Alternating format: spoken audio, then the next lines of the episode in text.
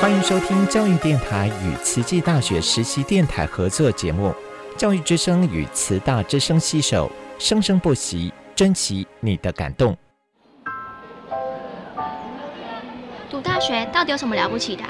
就多一张文凭啊！多一张文凭，出去也不一定有工作啊。哪有？我觉得很好玩的，还可以交许多朋友，还可以学到。一八三七年，热力学大师焦耳问他的老师道尔顿：“受教育的目的是什么呢？”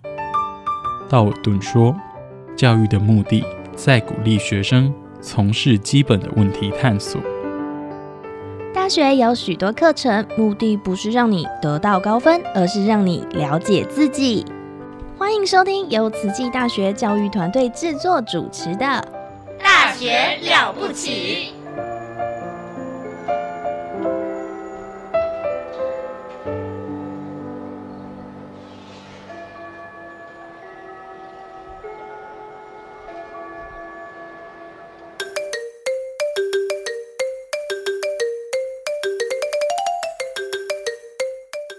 嗨，大家好，这个节目叫做《细菌漫播》，专门聊你不知道的细菌事。我是陈君尧，欢迎你一起来看看这个星期细菌国里发生了什么新鲜事。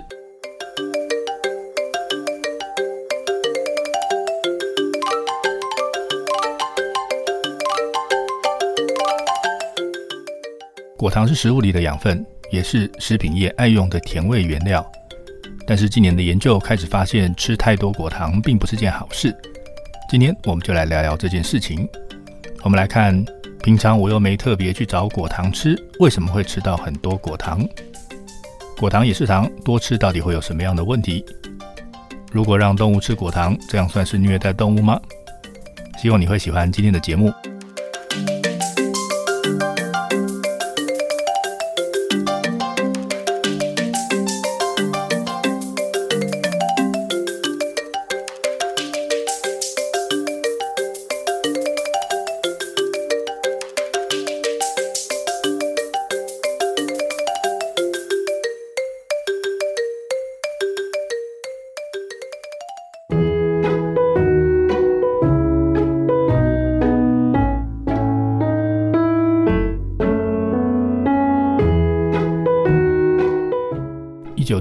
起，业界就开始有厂商把玉米淀粉加工成为高果糖的玉米糖浆。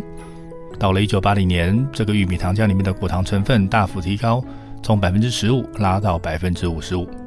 那因为果糖比较甜，所以这种糖浆的甜度也比较高，只要加少少的就可以达到相同的甜度。那厂商很快就发现，在食品厂里面使用这种高果糖糖浆，会比加平常常用的蔗糖，也就是砂糖还要更便宜。所以当然就改锅去用它了。那从此之后，我们吃到的加工食品里面的甜味就多了很多的果糖。来看一下蔗糖，这个蔗糖呢，就是你平常在用的砂糖。那蔗糖它是一个双糖分子，拆开来之后就会变成两个单糖，一个呢是葡萄糖，另外一个是果糖。所以你在吃的蔗糖本来就会在我们的肚子里面被分解成为果糖。那所以你改吃果糖并不会有什么样的问题。而且果糖本来就存在很多的食物里面，像是水果里面，或者是地瓜里面、洋葱里面、蜂蜜里面，通通都有。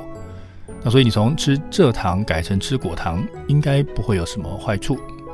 不过呢，也就是从一九八零年代开始，美国的肥胖问题越来越明显。一开始当然是把主因归给吃太好，你摄取了太多的能量，所以当然会变胖。但是后来逐渐有人从临床资料里面发现，摄取过量的果糖这个现象跟一些疾病。的出现好像有相关性，这些疾病包括了，比如说脂肪肝啊、心血管疾病、糖尿病、肾脏疾病、肠道发炎性疾病，甚至连癌症都好像有点关系。这下子就让人开始觉得有点担心了。难道吃果糖真的是有风险的事情吗？有了这样的担忧，科学家当然就开始做研究。那经过这些年的研究呢，我们大概知道了一些背后的机制。我就拿脂肪肝来当做例子来看好了。为什么摄取过量的果糖会跟脂肪肝有关系呢？脂肪肝简单来说，就是在肝细胞之间有脂肪，这是养分摄取过量的症状。现代人吃的太好，很多人都有或轻或重的脂肪肝。那不过只要维持住，不要变得更严重，其实也不会什么问题。不然一旦它往下走，可能会变成肝的纤维化，可能会硬化，可能会变成肝癌。那我们再回来讲肝的功能，肠道吸收的养分会先经过肝门静脉，然后送到肝脏里来处理。那血液里面这些过多的养分呢，就会在肝被储存起来。那果糖比葡萄糖更容易吸收，那吸收进来了以后呢，就会经由血液被送到肝脏。那在肝脏就会把这些过多的能量以肝糖或者是脂肪的方式存起来，以备不时之需。那么如果存在肝里面的脂肪变多了，这个状况呢，就是脂肪肝了。讲到这边，你大概会想，诶，细菌漫步不是一个谈细菌的节目吗？那今天为什么到现在都还没有细菌出现呢？好了，接下来细菌要出现了。我们吃什么东西进到肠子里，细菌呢都会像试吃官一样，抢在我们的细胞之前先尝了这些食物。果糖呢，当然也得先经过细菌这一关。肠道里的细菌会跟我们一样喜欢甜甜的果糖吗？很早就有科学家做过细菌的喜好测试。他们选了十三种在肠道里面很常见、很典型的主要成员来做实验，看看他们能不能利用果糖来当做养分来生长。那在那篇研究里面，他们总共测试了十三种常见的细菌，在这十三种里面有十种，也就是大部分的细菌都可以只吃果糖来存活。所以，如果这些细菌喜欢吃果糖，那我们吃下去的果糖就会让这些细菌很开心，然后使用，然后这些细菌就会长得比别的细菌还要快。那这样一来，能够利用果糖的细菌呢，就会长得比不能用果糖的细菌还要快，还要多。所以呢，就会改变肠道里面的细菌的菌相组成。理论上是这个样子，但实际上也真的是这样。科学家们做了实验，证实哺乳类如果吃了太多的果糖，这个肠道菌相呢就会被果糖明显的改变。那如果肠道里面能够利用果糖的菌变多，其他的菌就会变得比较少了。那在这些研究里面就发现。能够发酵产生 butyrate，就是丁酸的这个细菌，会因为吃了果糖而变少。而这些产丁酸的细菌，过去就认为是肠道里面很重要的成员。那如果它们的数量变少的话，那就表示菌群结构出现了很大的改变。我们在下一段会再来讨论这个菌相改变造成的影响。那么再来一个问题：如果细菌吃掉了果糖，那真的能够被我们的肠壁吸收的果糖，不就应该变少了吗？那这样子就会减少被我们吸收进到肝脏里面的量了嘛？这句话听起来蛮对的，你的脑筋动得很快。但是如果果糖被细菌代谢之后产生的会是短链脂肪酸，这些短链脂肪酸像是 acetate 醋酸，那这些代谢出来的产物呢，会经由血液送到肝脏啊，最后还是一样会被组成脂肪。所以多吃果糖似乎就注定了会有比较多脂肪在肝脏生成的命运。以上资讯来自 Annual Review in Nutrition 二零二二年的研究论文。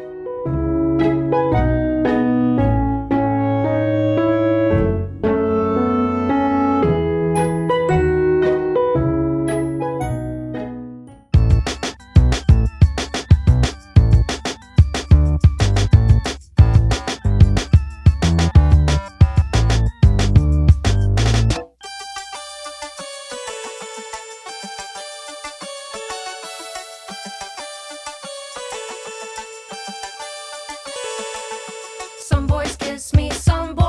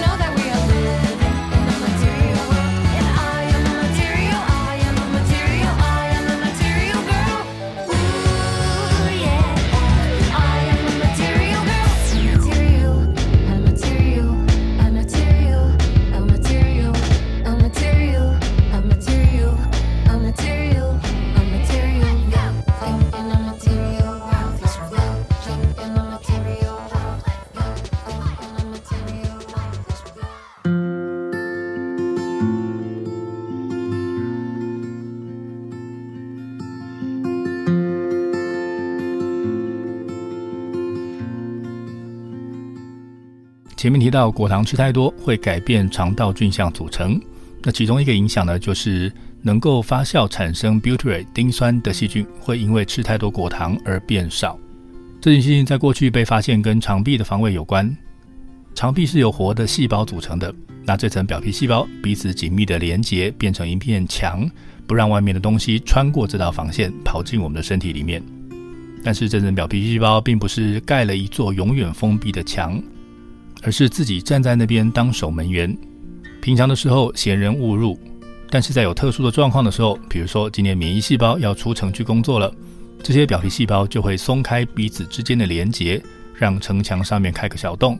那这样子呢，要工作的细胞就能在这里进出。那前面我们提到吃太多果糖的时候，会让产丁酸的细菌变少，而它们变少的后果之一，就是影响到肠壁的城墙功能。有个研究团队想要检验这个城墙的功能跟肝的病变之间的关系。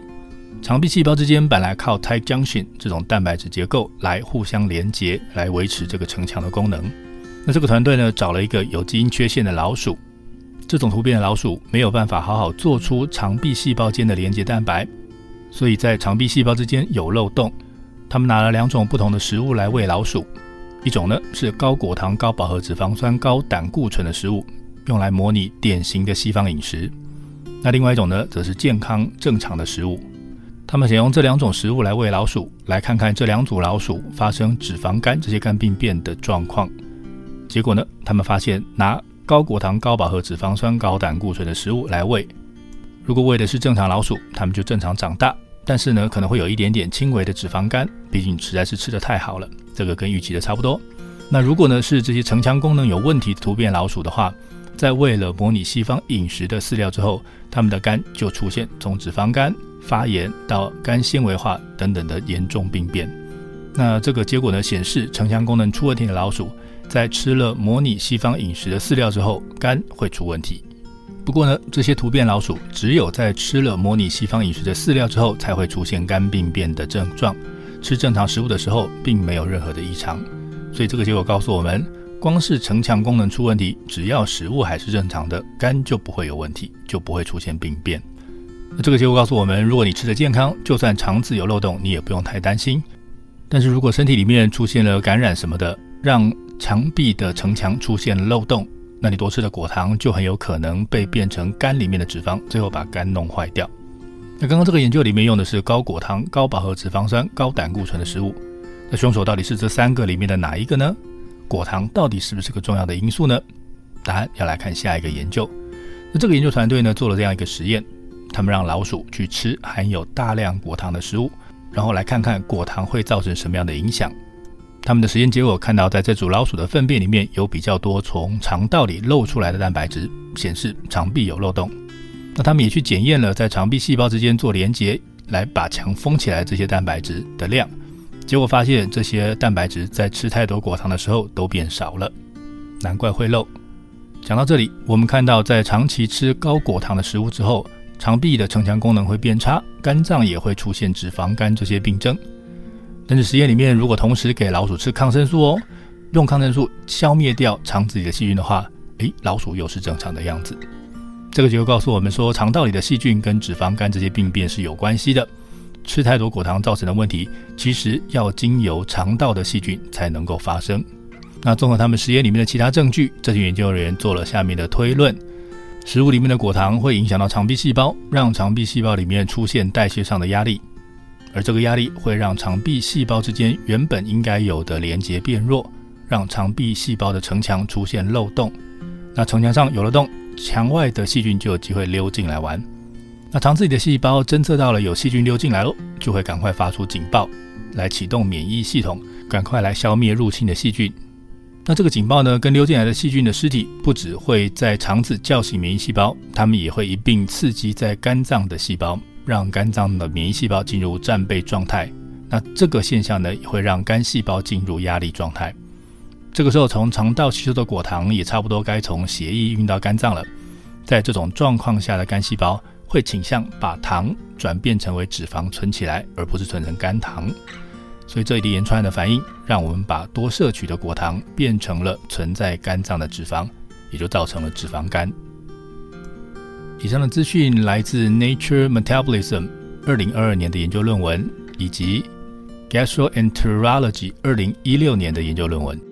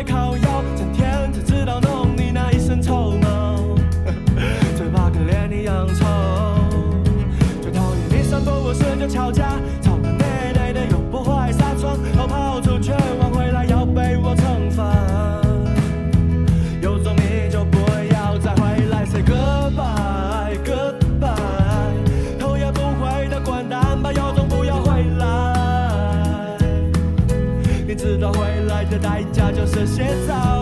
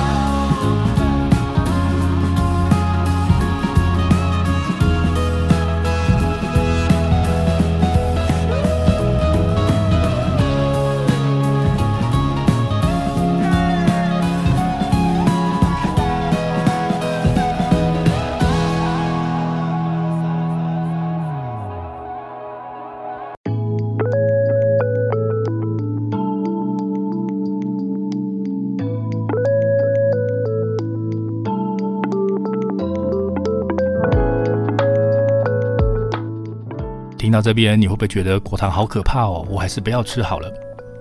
在这里，我要请你先不要紧张，因为果糖本来就是食物里面会有的养分，会出问题都是因为吃太多了。人实在是吃太多东西了，多到养分都会影响健康。我们来看看比较正常的其他生物。那要看的这个例子呢，是布氏田鼠的例子。这是一种分布在俄罗斯、蒙古以及中国北方草原的野生动物。那因为它是野生动物，没有人会定期喂它吃东西，所以呢，它就必须珍惜它的食物，必须随时跟着环境调整，有什么就吃什么。野生动物生存不易，所以它们从环境里找到食物后，当然要尽力的消化吸收，然后取得食物里面能够取得的养分。但是其实动物没有酵素可以来消化植物的像纤维素这样子的多糖，所以这个时候呢，就要靠肠子里的细菌来分解这些植物多糖，然后等细菌吃完这些糖类之后，代谢产生短链脂肪酸，动物呢再利用肠壁细胞重新吸收这些短链脂肪酸来使用，来回收这些养分。所以他们面对的挑战跟我们这些生活富裕的人类完全不一样。现在有气候变迁的问题，气候的改变会影响到降雨跟气温。而这两项因素对生物的存活都有非常非常大的影响。有一群中国的科学家决定来研究草原上气候变迁造成的影响。他们想知道，如果降雨改变了，那住在草原上的布氏田鼠会受到什么样的影响？他们在内蒙古的试验站做这个实验。他们设了十二个四千八百平方公尺大的样区，样区的四周有围墙围起来。这个围墙在地面上有一点四公尺，地面下有一公尺，把整个样区围住，所以田鼠不能跑来跑去。他们把这些样区分成三组，在五月到九月的时这段时间里面浇水来当做增加雨量。那有一组每个月多浇二十 millimeter 的水，另外一组多浇十个 millimeter 的水，还有一组完全不浇水。然后他们要看看这个模拟降雨增加的状况会造成什么样的影响。结果他们发现，降雨增加之后，原本平常会因为太干而长不出来的阳草，在这个时候就长出来了。那田鼠在选择食物的时候，就多了阳草的地下茎。研究人员发现，阳草的地下茎里有比较多的果糖以及果寡糖。于是，在降雨变多的时候，田鼠就吃了比较多的果糖。这个结果显示，气候变迁的时候，气候的改变可以去从食物来影响到动物。那田鼠有因为多吃了果糖而得到脂肪肝吗？没有。这些多吃下去的果糖不知道有多少量有被田鼠直接吸收，但是他们看到了在田鼠肠子里面能够利用果糖的细菌 U. bacterium harlei，它的数量是增加的。而这些细菌发酵产生的短链脂肪酸就补给了田鼠当做它的养分。这个养分对田鼠来说很重要，因为它让田鼠的平均体重增加了。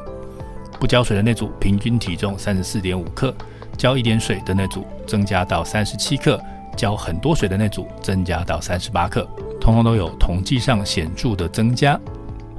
对于平常养分不足的天鼠来说，能够多吃到的果糖是养分，让它们多长胖了一点点，增加了它们活下去的机会。至于营养过剩的我们，如果想要解决这个问题，其实只要少吃一点甜点就可以了。尤其是那种加工制造出来的甜食，里面会有比较大的机会被加了很多的果糖，所以呢，你只要克制自己，不要吃太多，就可以不用担心果糖的问题了。以上的资讯来自《ESME Journal》二零二零年的研究论文。